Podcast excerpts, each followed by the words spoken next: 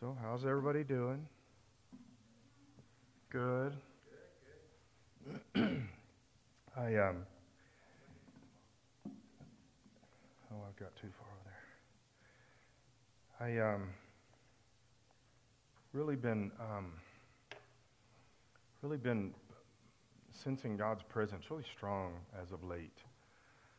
I mean, I think, I think I, I think we feel God's presence like regularly, right? But every now and then, God just seems to be doing something. Seems to be doing something bigger, different with you, with um, with maybe those around you or something like that. And it's and it's one of those things for me where I feel like God's speaking to me. I feel like He's doing some stuff, turning some stuff over in my life, and I like that. Except that it's not always. Um, it's not always easy, right? When God starts working on things in your life, starts showing you stuff, telling you stuff. You know, some of what God does is um, is just lift us up, edify, strengthen us. Um, and that's important, but he also convicts us and, and really tries to draw us in close to him, really tries to, to get to the base of who we are and try to, try to make sure that we're following him the way that we need to be following him. Uh, that there's always going to be a, a, challenge there and a tension there because we're human beings and we don't do really good at following uh, God, much less following anybody else. But we don't, we don't follow God. We don't submit easily. It's not a normal human nature thing. Mean, human nature is always resisting and pushing against that. But, but uh, that's, where, that's where the amazingness to me, you know, the, the scripture says it's the kindness of the Lord that leads me to repentance. That's what amazes me is when God is just nice to me. when I treat him horrible sometimes. When I'm, when, I'm, when I'm too busy trying to be me rather than imitating him. And he's, and he's so patient, he's so full of grace. And, um, it's just it's just overwhelming to me. So, so letter eleven, Screwtape letters. Um, how many of you have still not like got a copy of this or downloaded it or are you going to admit that to us? You still don't, Daniel. You still don't. I work a lot. Just download the book.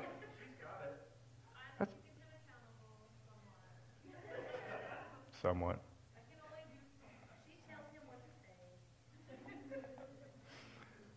Yeah, just, just get the book, Daniel. You can listen to while you're driving. So, letter 11. Again, um, you know, a, a, couple of times, not, not necessarily in number 11 here, but in, uh, in chapter 13, which we're going to hopefully get to tonight. so, um, there is this, you have to remind yourself you are listening to Wormwood, a, um, a, um, a, a um, Screwtape, a, demon talking to Wormwood, who is a demon, about the patient, which is a people, soul of the individual. Wormwood, much wiser, older demon, I guess you could say wiser. I don't know how to, to frame that there. And, uh, and he's trying to help Screwtape because Screwtape gets caught up in stuff and does things. Um, he's, he's not as good at this at Worm, as Wormwood is. And remember, the enemy is Jesus in this book because the demons are trying to convince um, this guy, the patient, to not serve Jesus. And, and the, the, the round of that is confusing to me sometimes. I'm reading along and I'm like, oh, yeah, that's, that's solid. And, and then I have to remember when he says the enemy, he's talking about Jesus, not talking about Satan. Because Satan is the father in this book. Right? So, first paragraph. Now remember, um, uh, Wormwood has been hanging out with some people that are um, they're fake, they're uh, selfish, they're self-focused, they're partiers, they're all this other stuff. And Screwtape's been hanging out. I mean, the, the patient's been hanging out with these people, and Screwtape is trying to foster those relationships so that the patient will um, will stay in that in those relationships and stay right there, right? um, and so uh, he says uh, in the first opening line, everything is going um, clearly going very well. I'm especially glad to hear that the two new friends have now made him acquainted with their whole set. In other words, brought him into the whole group. They're all hanging out together now, right? All these, as I find from the record, record office, are thoroughly reliable people. Now remember, this is a demon saying this. They're thoroughly, thoroughly reliable people for what? For not good. Not for good. That means reliable is not the same way, it would be the opposite of what we would say for reliable, right?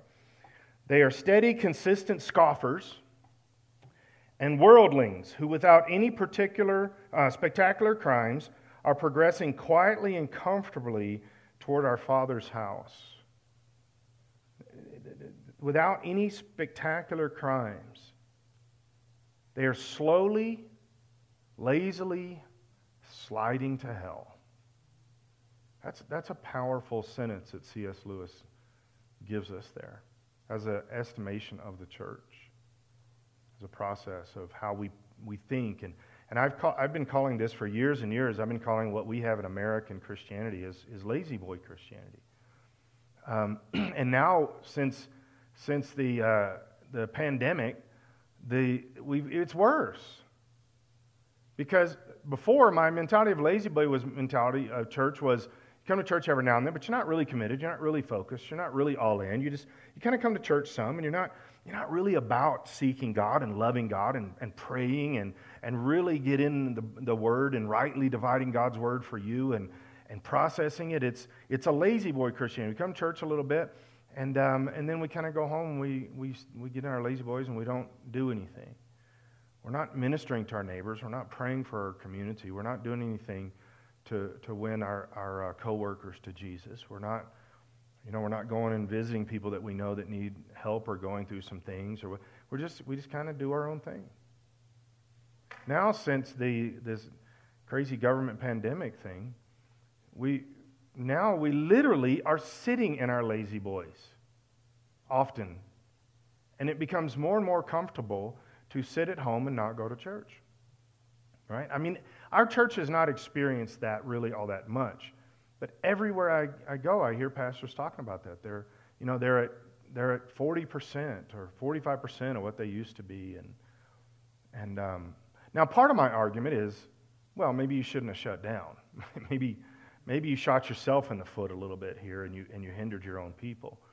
But even with that, there is a, there's a mindset that is, that, would just kind of, what, what's the point, you know? Why do we, do we really need to go to church? Is that really a big deal? I mean, that's, that's, that's becoming the mindset. Um,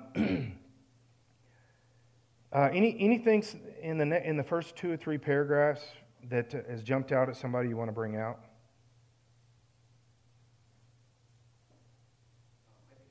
Yes, sir. So he's, he talks here about the different kinds of laughter, and he says, you know, the different kinds of laughter are joy, fun, the joke proper, and flippancy. And I'll point about this joy that he talks about joy and among friends and things, and then he says, what the real cause is, we don't know. You don't really understand joy. And, uh, and of course, we know that real joy comes from Christ. Yeah, and he relates it also to music. And he says, we don't understand this whole music thing either. Yes. Right? Um, I mean, I've talked about this a lot over the, the years, but, but uh, those things are very existential. You can't put your hand on those things. Music, there's something about music that carries you. It can, it can, make, it can change the way you think and feel. Um, it's, it's a spiritual thing. God created music, and it can carry you places, it can do things. Um, same thing with love. God created love, Satan didn't create love. That, that's why Satan hates love so much and tries to pervert it and distort it. That's why he tries to hurt relationships and, and, and twist this thing called love into something horrible. Um, in today's society, love is almost predominantly uh, a sexual context. And it's sad because that's a, that's a small part of it. That's a, that's a small part of the intimacy. Sexuality really isn't even the love side, it's, it's the beginning of, it's a part of intimacy. Intimacy is a part of love. Love is a very big overarching thing, and intimacy is a part of that, and, and sexuality is a part of that, and all these other things. And then also another person. Do you realize that love exists whether or not you're connecting with another person? Because God is love. And Satan, Satan hates all this stuff. He can't stand this idea. So he wants to twist it and, and hurt people and, and, um, and get them caught up in trying to, to connect with intimacy through sexuality without going through God and His plan of love and commitment to Him and to each other. So then it perverts it, and you really never get there. I've talked to, to couples that have been married 25, 30 years, and they have no idea how to truly love each other. They, they know how, how to have sex, but they don't know how to love each other. They don't know the connection that comes from God that leads to intimacy, that then, because of the, the connection and the intimacy of two individuals, um, ev- uh, evolves into sexuality. And we just, we just go straight to sex, and we don't get the rest of this. And then, and then we start dating, but we're, we're having sex, we don't get the rest of that. Then we get married, we're having sex, but we don't get the rest of that. And sometimes couples never get to the, the love and the, and the true intimacy and all these other things. And so when he's talking about joy, joy, Satan doesn't know what joy is. He can twist and pervert happiness. Again, happiness is relative and it's very temporal. We can be happy one second, sad the next day. Joy doesn't change. Joy is something that is solid and consistent and eternal, internal and eternal, that comes from the Holy Spirit. Same way peace is. Peace is something that comes from the Holy Spirit. Right? Anything else?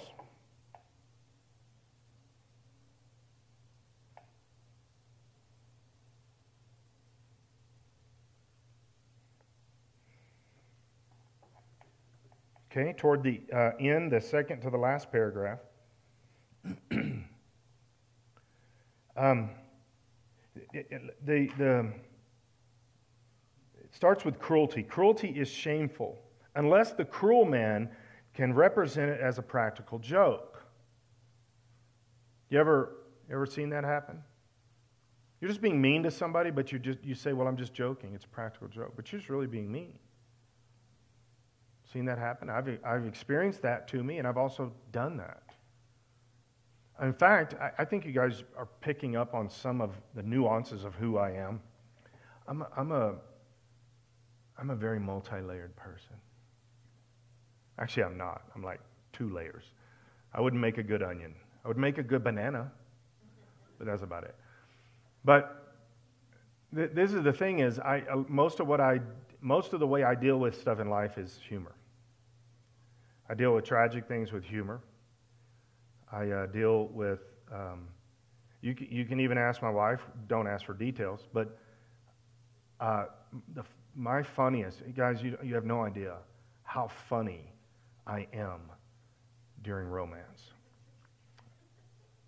I am off the charts, hilarious um, during romance. Everything in my life I deal with with humor. It's a defense mechanism, but also I'm just really, really funny. So put those both together, and that's what happens. But did you know, and here, this is a revelation maybe for some of you. Did you know that not everything um, warrants humor?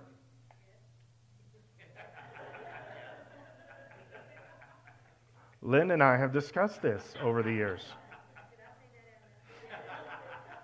we have discussed this over the years.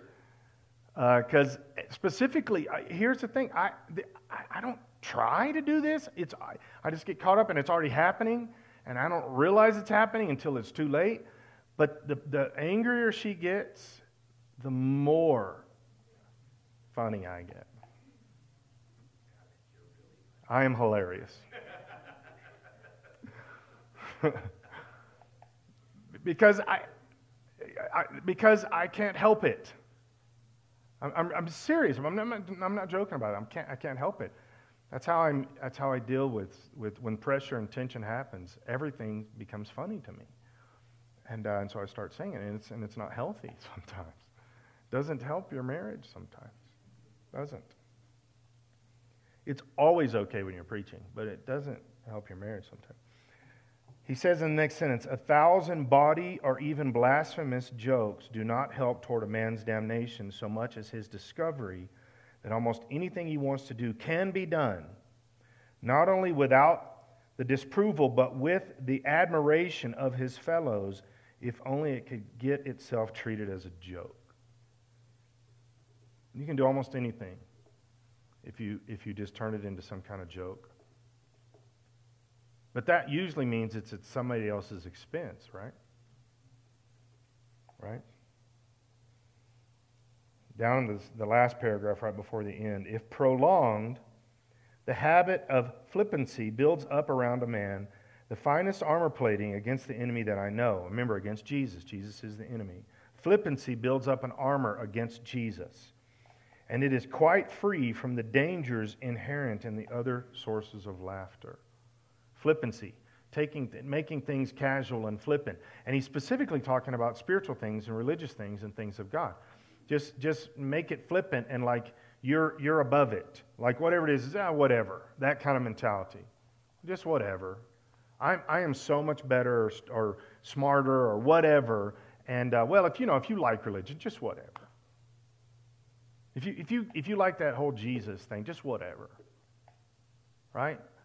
And what happens is this flippancy, this flippant mentality, you can build up a, a, a barrier, a resistance. I, the sermon I preached a couple months ago, a, um, you build up a callousness. Uh, you inoculate yourself against real the truth of Jesus because you have just enough of the gospel to build up an immunity.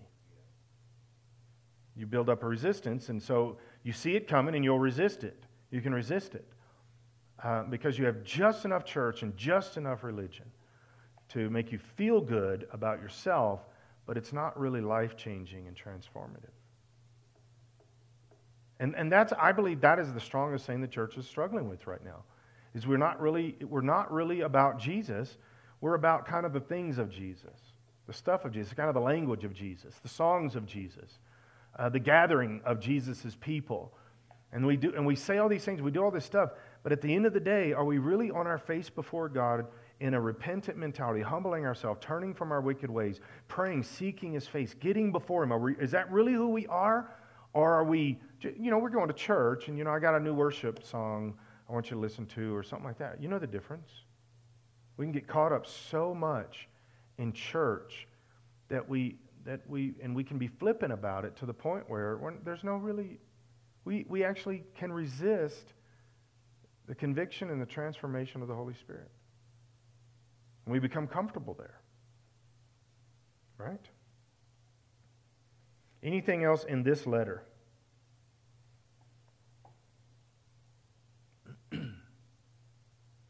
Okay, we're going to the next one. We are on fire. Um, uh, so, letter 12, what is the, what kind of the idea? What's going on in letter 12? Russell? When I read this letter, it reminded me of the Laodicean church uh, trying to stay lukewarm uh, Screwtape's trying to keep him lukewarm, not get passionate about one thing or the other. It's okay to little have a little white lie or a little white sin and, yeah. and just lulled to sleep.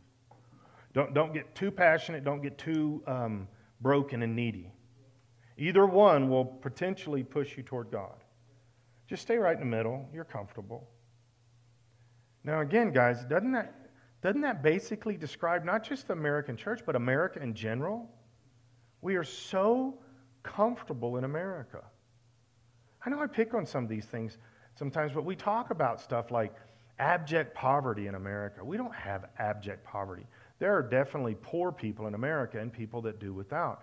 But until you've gone to countries where there really is poverty, I mean complete destructive poverty, you can actually believe that what we have in America is poverty. But when we go downtown and we take food to the homeless people and we sometimes bus them to church and stuff like that, they have sometimes two or three cell phones. how, how impoverished is that? Do you understand what I'm saying? Um, this is something that when, when, when we first take, like, we, we take people uh, downtown sometimes and do this. And, and every now and then we'll have some people go with us, some of you guys that are newer to this. You haven't done this before. And you get down there and you start talking to, to these guys and girls down there, and they have checks coming in every month. Like, unemployment checks and sometimes retirements from military and, and um, disabled checks from the military and stuff like that. Quite a bit of money sometimes. And we call that poverty. And then you go to countries where there really is poverty. Guys, every time, every time we go to India, it, it always it catches me off guard what real, real poverty looks like. Extreme poverty looks like. Where people are making literally a dollar or two dollars a month. And they're glad for that. and you just want to help everybody, but you can't. It's, it's, it's discouraging. And so then what happens? Guess what happens when you get into that context? Your heart begins to be stirred, and you begin to say, I can do more than I am doing. I can accomplish more. I can pray more. I can give more. I can go more. There, you begin to be stirred. And this is what he's talking about in this letter is don't let them get to that place. The demons are saying, do not let your patient get to the point where they, where they see or feel or, or, or something one side or the other, not too passionate, not too broken. Don't let them see the, the horribleness of humanity at the base because it'll stir them. Don't let them see the greatness or experience great things because it'll change them. First paragraph, bottom of it. He must not be allowed to suspect that he is now, however slowly, heading right away from the sun on a line which will carry him into the cold and dark of utmost space. I have been there before. I know what it is to slowly be working your way uh, your way away from God, but you think you're okay. You feel all right about you because you're still doing all the stuff, right? And but but you're not. You're, you know, I'll, I'll, give you something that may, may, may make you think about this a little bit here. Do you know what C.S. Lewis's um, theological foundation was? Do you know what he was denominationally? What's that? What's that? Yes, it's a kind of it's kind of a mix between Church of England and Presbyterian. It's what we would call Presbyterian in America, but it's not what they would. I, I think, I think he would say that, but it's not theologically the same. But guys, it's a much more uh, leaning toward Calvinism than it is Wesleyanism. And it is interesting to me that constantly through this book, he is teaching and preaching stuff that is the exact opposite of Calvinism, which I, I like because I don't believe in Calvinism. But it's amazing that from his stance and his point of view, that he was, he was constantly preaching and teaching. I mean, the whole book is about how Satan is trying to drag Christian, a Christian guy, away from God, and then he succeeds in doing it. Well, that's that's the opposite of Calvinism. Calvinism says once you got saved, you're saved no matter what you do or say or whatever. Wesleyanism or Arminianism, we're, we're not really Wesleyan, we're Arminianist, um, says that, that the condition of your salvation is your heart. That your heart determines whether you're saved or not, not a prayer that you prayed, not a card in a church office somewhere, not a membership, but your heart. Do you love Jesus? with everything about you, well, then you're a Christian. Whether you're getting everything right or not, you're a Christian. Do you, do you love something more than you love Jesus? Then you're not a Christian. You're a whatever that is. Right? Christian means I follow Christ, Christ follower. Well, are you following Christ? Well, then you're a Christian. If you're following something else, you're a that follower. Right? You're a moneyish Christian, moneyish. You know what I'm saying. Because that's, your, that's what you're following. That's what you love. Are, are your relationships is what you're following you love. Because that's what you are. But if you're following you love Jesus, then you're a Christian. And that's, he's teaching and preaching this through this whole book very strongly. Next paragraph He says, as long as he retains externally the habits of a Christian, he can still be made to think of himself as one who has adopted a few new friends and amusement, but whose spiritual state is much the same as it was six weeks ago. you ever been there? Catch yourself, you know, you got your new friends, you got things going on, but, but you're, you're, you're a Christian, right? I've had many people over the years say this. They'll, they'll come say to me, um, Will you pray for my husband or wife? Will you pray for my kids? Will you pray because they're, they're doing this and they're doing this and they're doing this? And it's like all this, you know, they're addicted, they're this, they're living with somebody doing, but you know, they're a Christian. They're just struggling right now. That always catches me off guard. They're, they're sleeping around with all kinds of people, you know, but they're a Christian. They're just going through a bad time. Really? Are those compatible? Are those the same thing? This, this is what he's saying is, as long as he re- retains the external habits or the look of being a Christian, or, or everybody around him thinks that, well, then everything's good. Just don't let him examine his soul. Because that's where, that's where he'll be found wanting, is when he examines himself. And we, we work hard in American Christianity to keep everything in our Christian walk free of true um, introspection, true self examination.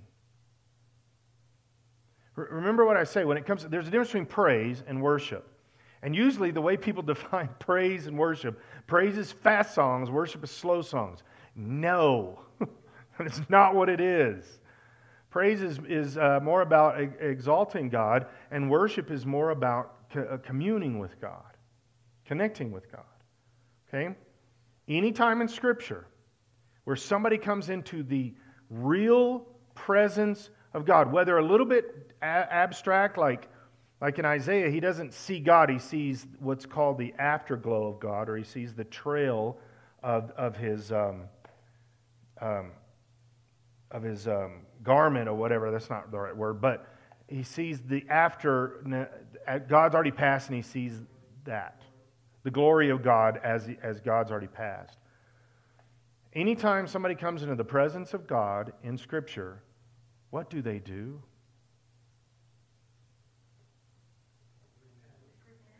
They always repent and they always fall on their face. Always fall on their face, and begin to repent. And we have convinced ourselves in the church that if we're dancing with our hands up, we're really in the presence of God. And I'm not saying we're not. I think that is presence of God, but that is that's a few layers from true worship. That's more of a praise mentality. That's more of a I'm I'm um, glorifying God, exalting God, but I'm not communing with Him. When I begin to connect and commune, I will begin to repent quickly. You say, well, what if I don't feel like repenting? Then you're not communing. You're not connecting if you don't feel like repenting. Because he is, glorif- he is so glorified and so holy and so majestic. And when you step into his presence, you will immediately recognize your sin. You will immediately recognize the limitedness and the, and the brokenness of your humanness. And you want to get that right with God. You want to change that. God, I, something's not good here. I need to make it right with you. That's communing, that's connection, and that's what true worship is. Truly in the presence of God. And he's saying if you can keep him from that, let it everything be external, let it be the stuff he's doing, not true soul relationship and, and pursuit of God, but but just connecting a little bit. You know, just like I'm doing some church stuff. I'm doing some church friends thing. Right? Okay. next next page, next couple paragraphs. He, he says, He will want his prayers to be unreal, for he will dread nothing so much as effective contact with the enemy. His aim will be to let sleeping worms lie. I've never heard that. I've heard sleeping dogs, but whatever. British. What are you going to do? But, but that's, I, have, you, ever felt that when you know that you're wrong, you know that you're not good with God, and the idea of praying becomes um, difficult, becomes something that you just kind of shy away from? Because you know the moment you begin to talk to God, you got to do some things, right? I remember years ago, Linda and I were having an argument, and um, it's only like one of two or three that we've had, so it stands out with me. Um, but I, I, was arguing with her, and, and um, she was giving her side, I was giving my side. And, and down deep, I knew I was wrong. But I'm, I'm not going to admit that. I mean, who does that? Especially in an argument, right? You don't. Has anybody ever in the middle of an argument? I'm not saying when you're actually communicating, discussing, but in the middle of the argument, of a, real argument, have you ever just stopped and go, you know what? You've given some valid points. I would like to retract everything that I've said. Right? We don't do that. I got mad at her, and uh, I'm like, I'm just, I'm just going to leave. I'm just going to go drive around or do something. I'm going to go somewhere where she's not. So I walked out the back door and stopped on the back deck because as soon as I closed the door, it's like God just hit me with a, a wall and said, So you're just going to walk away? Knowing you're wrong, knowing your attitude is wrong, you're just going to walk away? I did not want to talk to God about this. I wanted to say, God, mind your own business. But there's a theological problem with that. I am his business. Linda is his business. Everything between us is his business. But I didn't want to talk to God right then because I knew what he was going to say, and that's why we shy away from God really trying to speak to us or change us or do something because we know what he's going to say. We know when there's issues or unforgiveness or something, and we, we need God to, to, if we listen to God, He's going to say, okay, you need to change this, you need to do this, or whatever the case is. All right?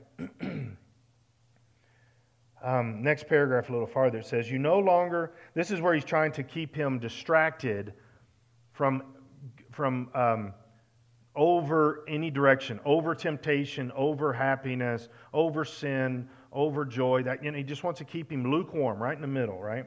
He says, You no longer need a good book, which he really likes, to keep him from his prayers or his work or his sleep. A column of advertisements in yesterday's paper will do. You can make him waste his time not only in conversations he enjoys with people whom he likes, but in conversations with those he cares nothing about on subjects that bore him. You can make him do nothing at all for long periods. Do we have any context in our society today that looks like that? Social media. Have you ever caught yourself um, just like scrolling through YouTube or something like that? And then, like four hours later, you, you come to your senses and realize you have been watching cat videos for the last hour and a half. Nothing productive.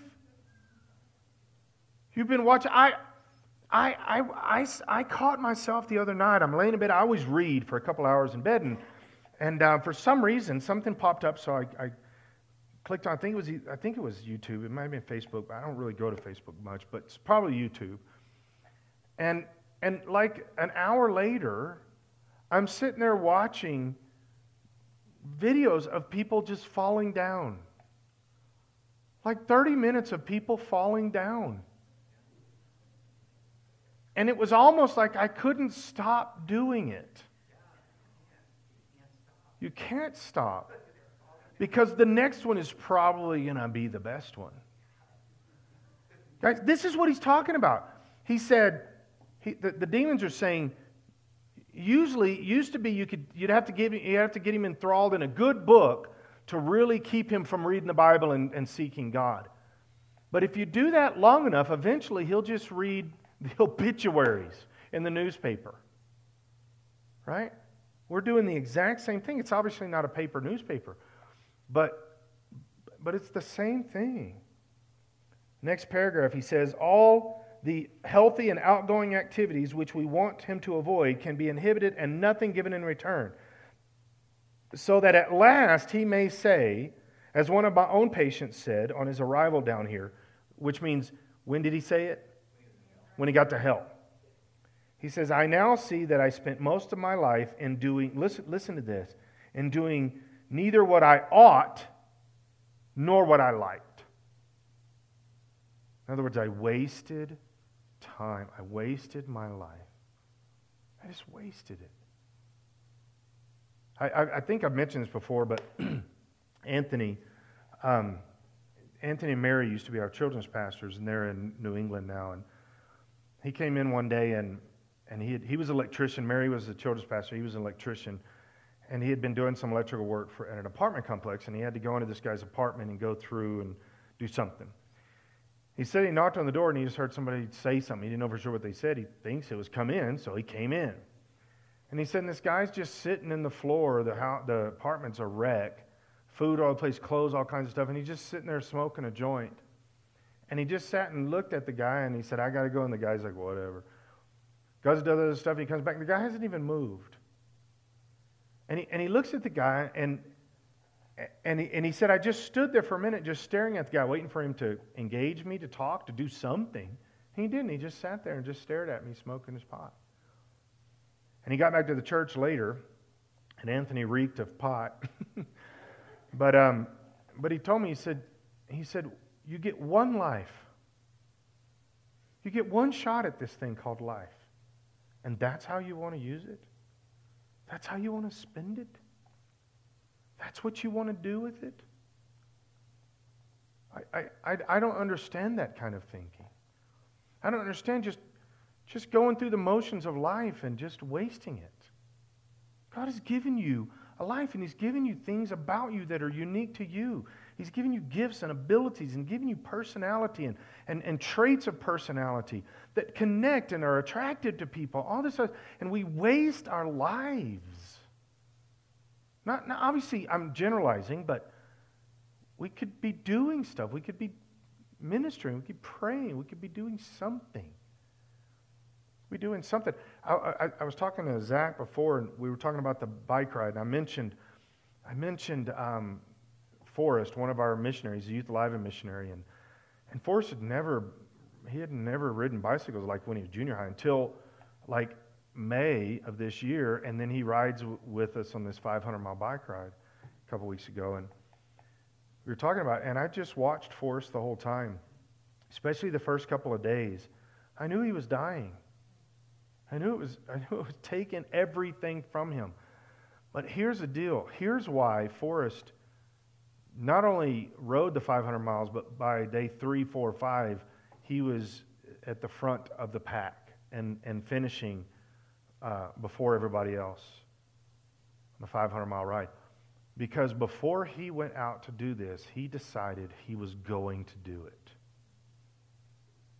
And it didn't the distance wasn't going to change that. The weather wasn't going to change that. And many of the people that have done this for years told us, I mean, this was our first year, but many people that have done this for the last 10 years said this is probably the most difficult year because of the temperature. It was over 100. And, but I watched Forrest every, every time, every single leg, 20 mile, 25 mile legs, depending on what it was. Every leg, he just pushed a little harder, a little stronger. Not because necessarily, though he did, He's, he's a strong person too, physically, but because he had decided this is what I'm going to do. My kids asked me, both of my boys asked me, my, my daughter just kept saying, I'm proud of you, Daddy O, I'm proud of you. But my boys are like, Dad, what is wrong with you? This doesn't sound fun. Why are you doing this? Now, they know me, so they're, they're harassing me, but they know me. Part of the reason that I rode that, it wasn't to raise the money and all this stuff. That was going to happen because that's what the point of the ride was, but it's because I'm, I'm 51. That's why. And I want to be able to do it when I'm 61 and when I'm 71. Because I could, I could have done something else that week. And I would have been fatter and lazier. Right? Isn't there, isn't there certain moments in life when you're just like, no, I'm going to do this, whatever it is? Doesn't it, I'm not necessarily saying it's physical, but I'm going to do this. It was the same way when I, when, when I went back to school for education. I didn't know if I could do it, but I said, I'm just going to do this. I'm just going to do this. And there's nothing that's going to stop it. And I believe, guys, any one of us in this room, almost anything we tackle, we can accomplish if we'll just say, I'm going to do this. No matter what, I'm going to do this. That's why things like temptation and stuff like that, sin, things, it's, it's a cop out. To, you know, the mentality the devil made me do it. No, he didn't. You chose. Somewhere along the line, you chose. You could have chose something else. Well, rather than not sin, sometimes all we choose is to just be. Well, I'm not sinning, so I'm okay. But, but I'm just choosing to be instead of be something, instead of be amazing, instead of be great, instead of pursue what God has for you and pursue God and get on your face before Him and get the Bible open and begin to show yourself approved by God for wisdom and understanding and knowledge. Push yourself. Why? Why not? It's not why. There's not a why there, there's a why not. I have people all the time ask me, because I work with the university and some of that stuff, I have people that'll ask me, should I go back and, and, and, um, and get a, degree or get more education or do something? And, and, and I, you know, I always question why do you want to do it, what's your plans or whatever. But my answer is always the same for every person, regardless of all the information they tell me. Unless there is a legitimate reason why you cannot do it, then you should do it. It's not going to hurt you. If you can't financially afford it, I get that. Don't do it. But if you can afford it, if you got, if you got, you say, well, I don't know if I have enough time. If you're saying I don't know if I have enough time, you do have enough time. You, you, we all have enough time money, energy for anything that we want to do, but you're going to have to work at it. And, and this, he's, the demons are scared to death that this person is going to wake up one day and go, wait a second. Once that happens, greatness can begin to sprout. Right?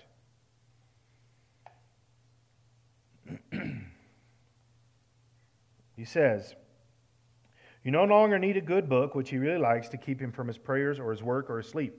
A column of advertisements or papers will do. And then farther down, the next paragraph, he says, So that at last he may say, as one of my own patients has said, I, I spent most of my life doing neither what I ought nor what I liked.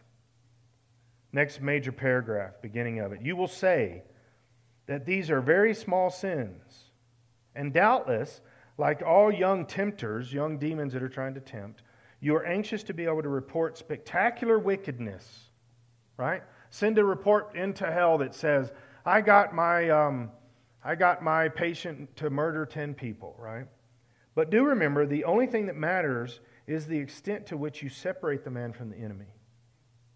That's really, on a spiritual level, God's side is that you pursue him. That's all that matters. All the other stuff is details, all the other stuff is logistics. To, to Satan, all that matters is that you keep him from God. Doesn't matter how. With, with overt sin, blatant sin, or just laziness, just selfishness. but do remember the only thing that matters is the extent to which you separate the man from the enemy. It does not matter how small the sins are, provided that, they, that their cumulative effect is to edge the man away from the light and out into the nothing. Murder is no better than cards if cards can do the trick. Indeed, the safest road to hell is the gradual one. Isn't that what Scripture says? The gentle slope, soft underfoot, without sudden turnings, without milestones, without signposts. Just a slow slip into hell. Just a slow slide. As, as uh, my wife always says, um, uh, what is the term? When it, when it leads to slippery slope, slippery slope. Specifically, when our kids were, our boys were not married and they're dating, we'd always tell them slippery slope. Slippery slope. We were talking about this the other night at the board meeting with uh, when my, my kids were in their 19s, 20s. And um, and some friends, some good Christian friends of theirs, girls were over at the house, and my daughter was there, and one of her friends, and they're all sitting downstairs in the basement watching a movie. We went down there, and all the lights are off, and they're all covered up in blankets watching a movie. I don't care how old they are. That's not okay. We don't let you may let that happen in your house, and you're going to have a pregnant kid if you keep that up. Right? How, how do you know? You're like, oh, no, no. How do you know that? Look in the mirror when you were that age. That's all you got to do. We went down there, they're like 20 years old. We went down there, started flipping lights on, grabbing blankets, pulling off them, saying, okay, guys, we don't do this. You know this. We, we don't act like this. We don't do this. You keep the lights on, keep your hands in the air, praising the Lord the whole time you're watching TV.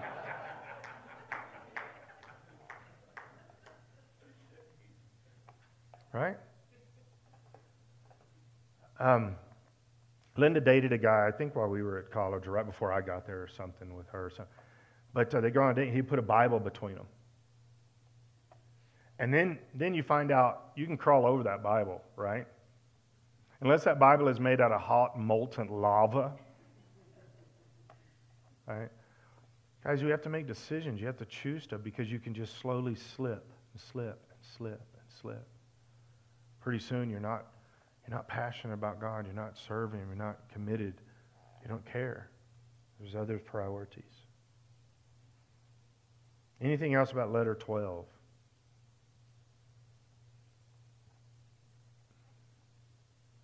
Nothing? Nothing? Well, of course, the last sentence. The last sentence. I cannot hear you, Michael.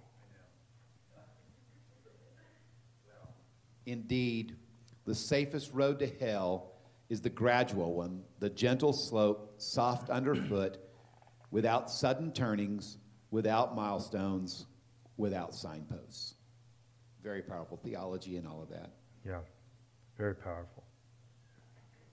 That, that's the kind of stuff you should print out. You know, we always print out these nice uh, scriptures that make us feel good, right? I know the plans I have for you, says the Lord. Great scripture, very important. Why don't we ever print stuff like this out?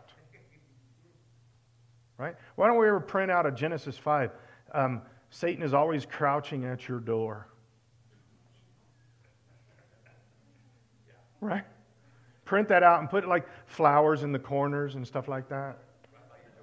Yeah, put it on your door. Stencil it on the wall of your house. Satan is crouching at your door. Because those aren't fun, right? But they're true. And they're real. Okay. I'm going to get you a stencil for the house then. Slippery slope. Slippery slope.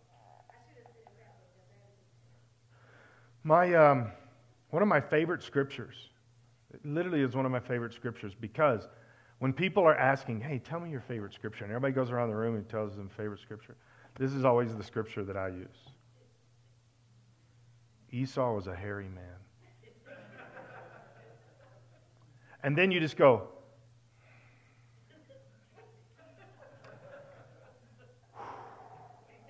right? Okay. Try that next time in your small group. Everybody be like, hmm. Letter 13, into the first paragraph. Um, okay, what is, what is letter 13 about? Something massive happens here. The patient starts to repent. He's sliding farther and farther away, and he begins to repent. And, and, and uh, Screwtape is very angry at Wormwood, right? He says, a repentance and a renewal of what the other side call grace on the scale which you describe is a defeat of the first order. It amounts to a second conversion and probably on a deeper level than the first. Again, Calvinism be gone. that's, that's not Calvinism right there. But he said it amounts to a second conversion and probably a deeper level than the first. I, I went through that as a, as a beginning teenager, 12, 13 years old. I got so far away from God. I was doing all kinds of stuff, illegal stuff. Um, I got arrested, all kinds of things that were going on. And um, I, have brought that up before. Somebody said, You ever been arrested? Yes. When, when did you get arrested? When I was 12. That catches some people off guard, like, What? Um, what'd you get arrested for? I was stealing. What were you stealing? Cigarettes. so, there's nothing good about this story. There's nothing positive. I wasn't stealing to give to the poor, anything like that. But um, I, was, I was trying to get as far from God as I could get.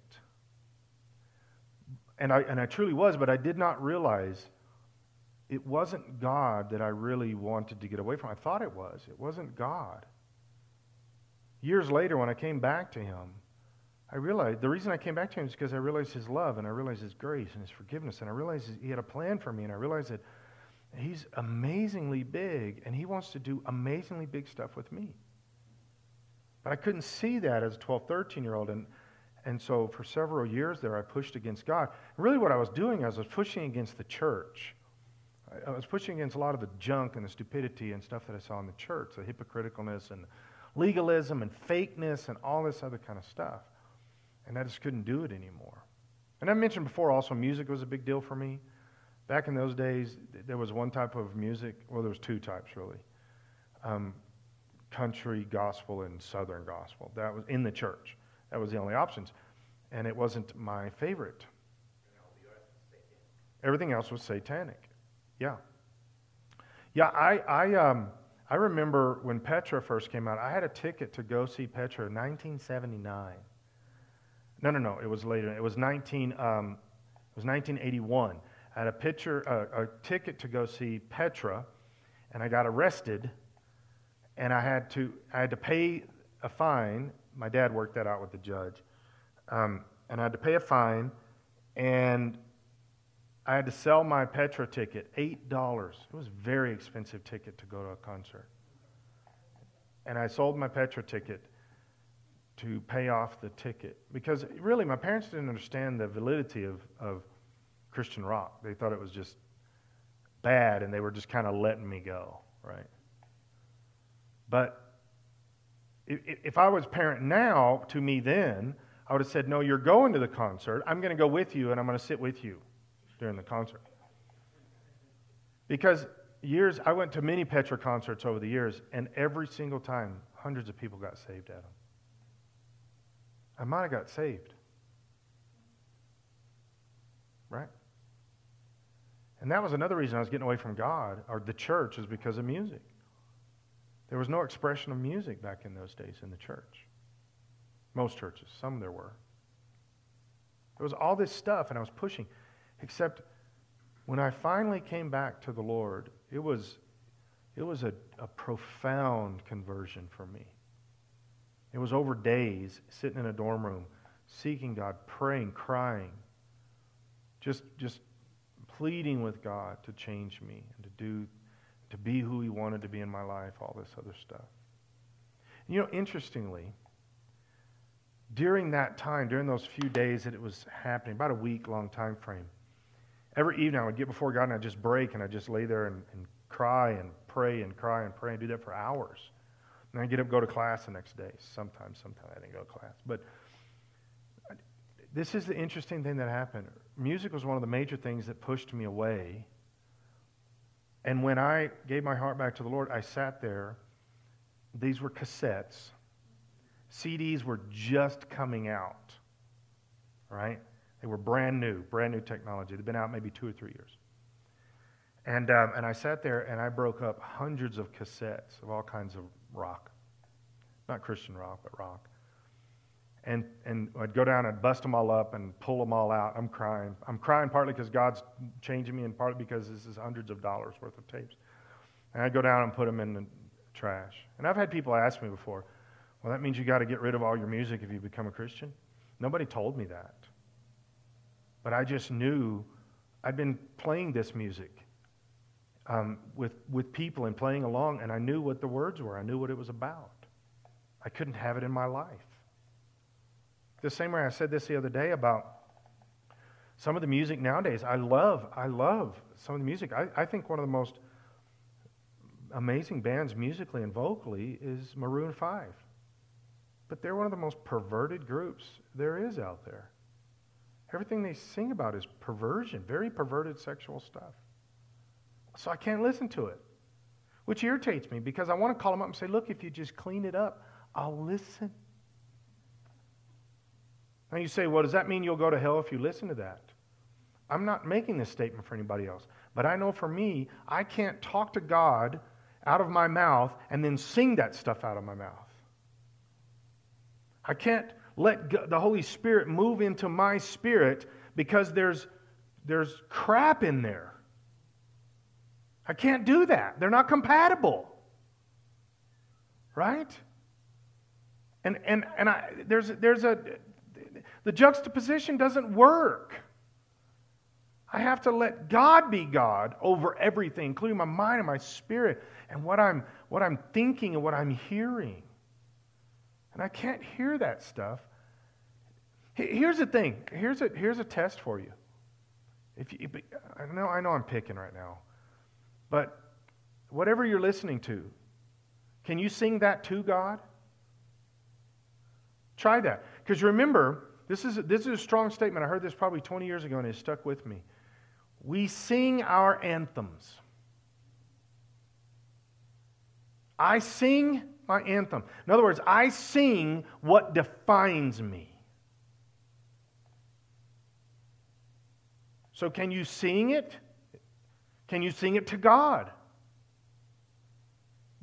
This is one of the things I see movie actors that'll, that'll play in movies and they'll say, No, I can't let my kids watch these movies. There's too much sex and cussing and stuff like that. So it's not okay for your nine year old, but it's okay for you? Is your, is your spirit, um, is your spirit uh, safe from all of that? It's protected? You're, saying your nine year old's spirit is not, but yours is? Right? Okay. I'll back off. Next paragraph the characteristic of pains and pleasures is that they are unmistakably real, and therefore, as far as they go, give the man who feels them a touchstone of reality.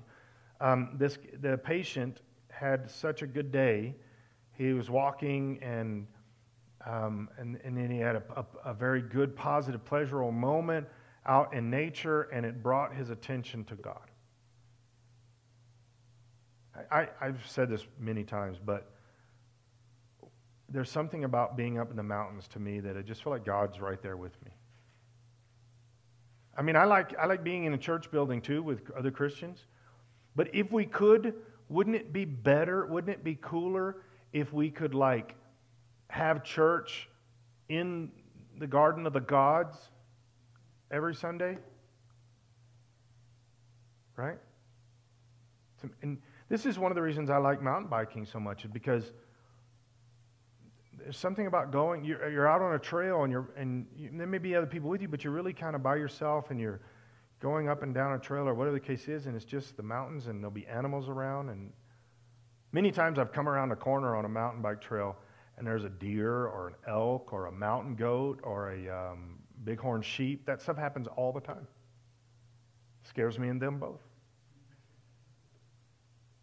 But there's something about that where you just see God. Okay. Um, next paragraph, first of it. Of course, I know the enemy, Jesus, also wants to detach men from themselves, but in a different way. Remember always that he really likes the little vermin and sets an absurd value on the distinctness of every one of them. You're the little vermin, right? You understand that. According to uh, Screwtape. And he's, he's irritated that Jesus actually likes us. But doesn't he? Doesn't Jesus like you? Doesn't Jesus deeply love you? Didn't Jesus weave a plan for you through time and space? Didn't he chart your course? Didn't he give you the opportunity to do amazing things with and, and through him? That's, that's, that's the part that drives Satan crazy. It doesn't bother Satan when people go to a church building and have church. That doesn't bother Satan. As long as you don't sell out to God, as long as you don't really commit, as long as you don't seek and pursue God, as long as you don't really truly petition Him, and praying in the Spirit and things like that, As long as you're not really going after it, he doesn't care. Go to church, sing your songs. He doesn't care. It's when the Holy Spirit begins to change you, change your thinking, change your life, change your attitude, and then that begins to affect your neighbors, your friends, your family. That's, that's when it starts concerning Satan.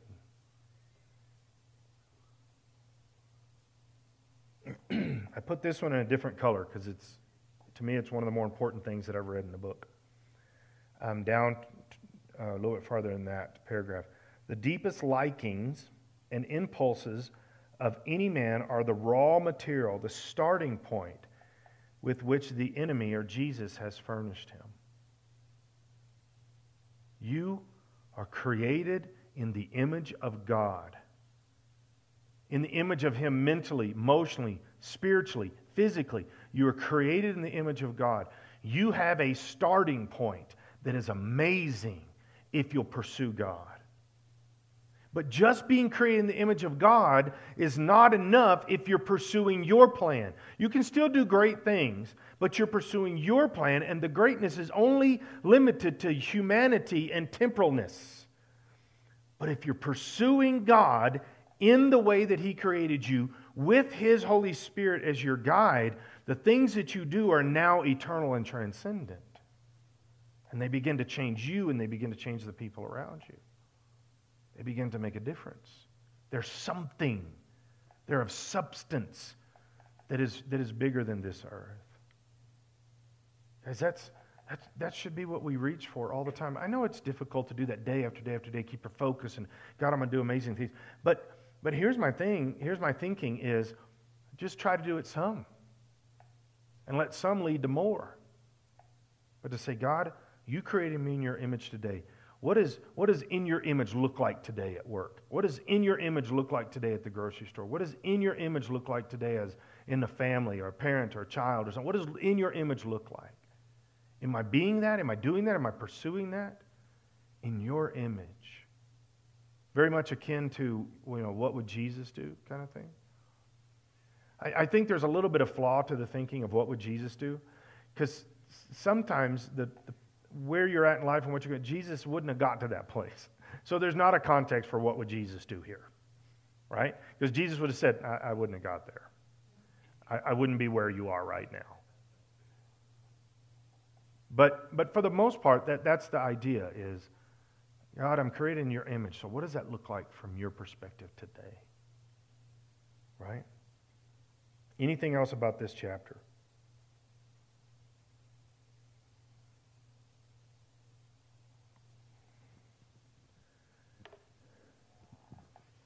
I like the part about where he says he only means, uh, in just a few sentences above where you're reading, he means only abandoning the clamor of self will.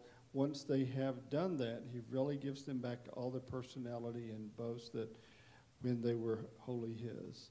I think it's, you know, a lot of times we try and be what others want us to be or what uh, we want to be like somebody else. But like you were saying, if we, each of us are different and we each have our own uh, personalities, skills, and talents.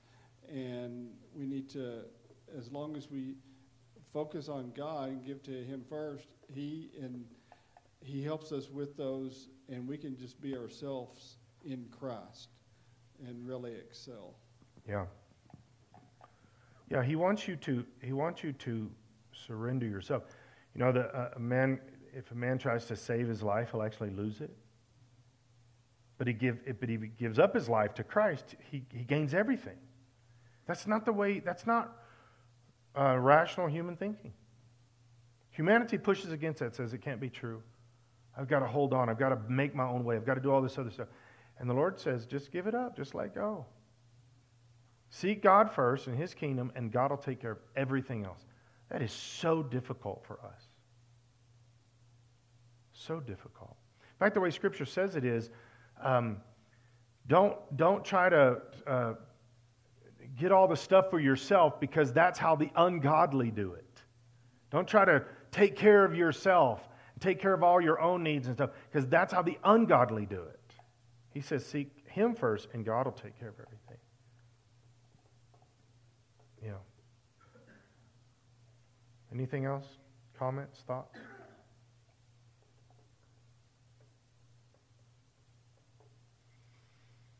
All right. How should we pray? What's God stirring in your heart?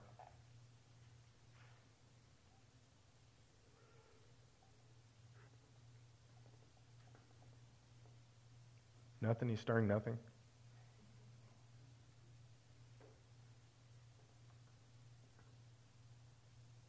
The, one of the things that just every, all three, well, this, these three letters, but even a couple before, this kept just, it's just in my head and my heart, is I just don't want to be lukewarm. I just don't want to waste. I've got a life, and I'm going to do something with it. God, I'm going to, I'm going to give everything I've got to you as best as I can. I'm going to give everything I've got to you. Help me do that. Right? What else?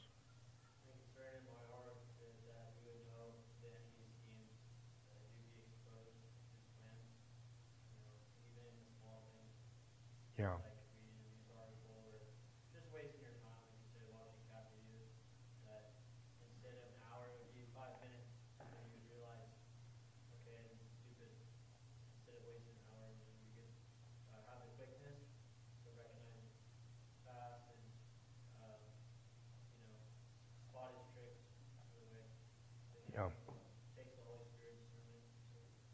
Yeah. That's, that's, that it demands walking in the Spirit, praying in the Spirit regularly, um, so that discernment will be strong. We will be strong with discernment. Um, yeah, I pray the same thing. God, help me, help me see it coming. Help me not to be blindsided by Satan. The reason I get blindsided by Satan is because my attention is on something besides the Lord. Yeah, I, pr- I pray that fairly often, actually. Help me not get caught up in a trap. I won't hold back. I love you too much, baby.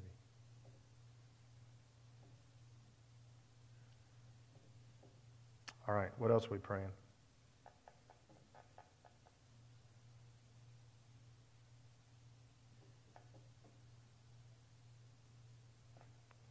I see the hand. Is it Roger? Yes, sir. Forgiveness, how? I guess from God to God? I mean, uh, to others?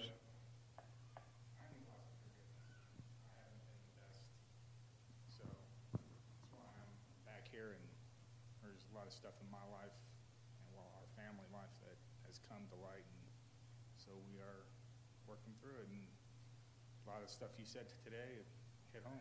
Yeah. Good. Good for you, Roger. Yeah, God, just forgive me. You know, this is what I started out with. He does. It's amazing how He does. It always surprises me how He forgives.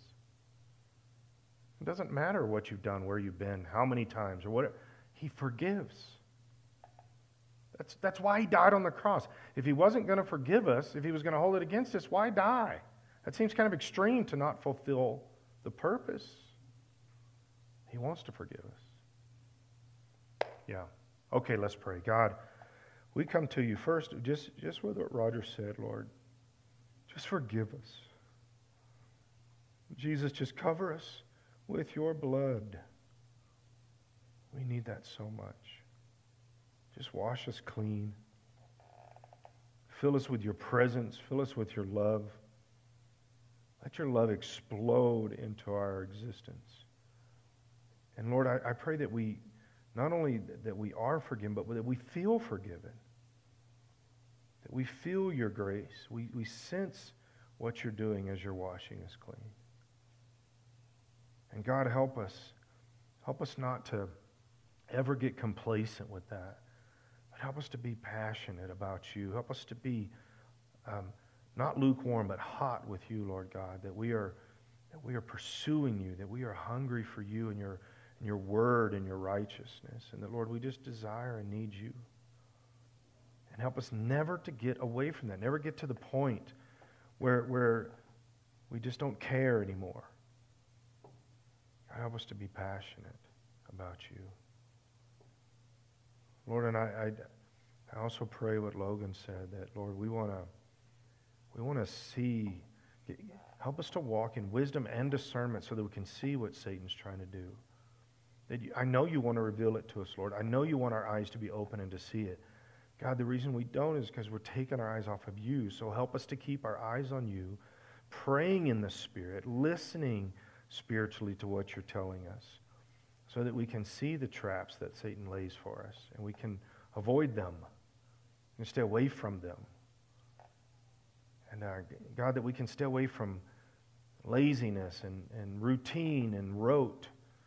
The Lord, that we'll be passionate in pursuit of you. Help your word be living and powerful and active in our lives. And help us to pursue your word, to constantly be pursuing your word. And uh, Lord, we thank you. We are humbled and we are amazed that you just keep doing this stuff in our life. But Lord, we, we need it, we want it, and we thank you for it. In the name of Jesus. Lord, give us an opportunity tomorrow, Friday, Saturday. Give us an opportunity just to minister to somebody, to talk to them, share you with them, pray for them, do something. God, help us to stir ourselves, step out there and, and let you let you do something. Looking for it, recognizing it, seeing it, and then stepping out and doing it. We thank you. The name of Jesus, we pray. Amen. All right. That's it. That's a wrap. You don't got to go home, but you got to get on out of here.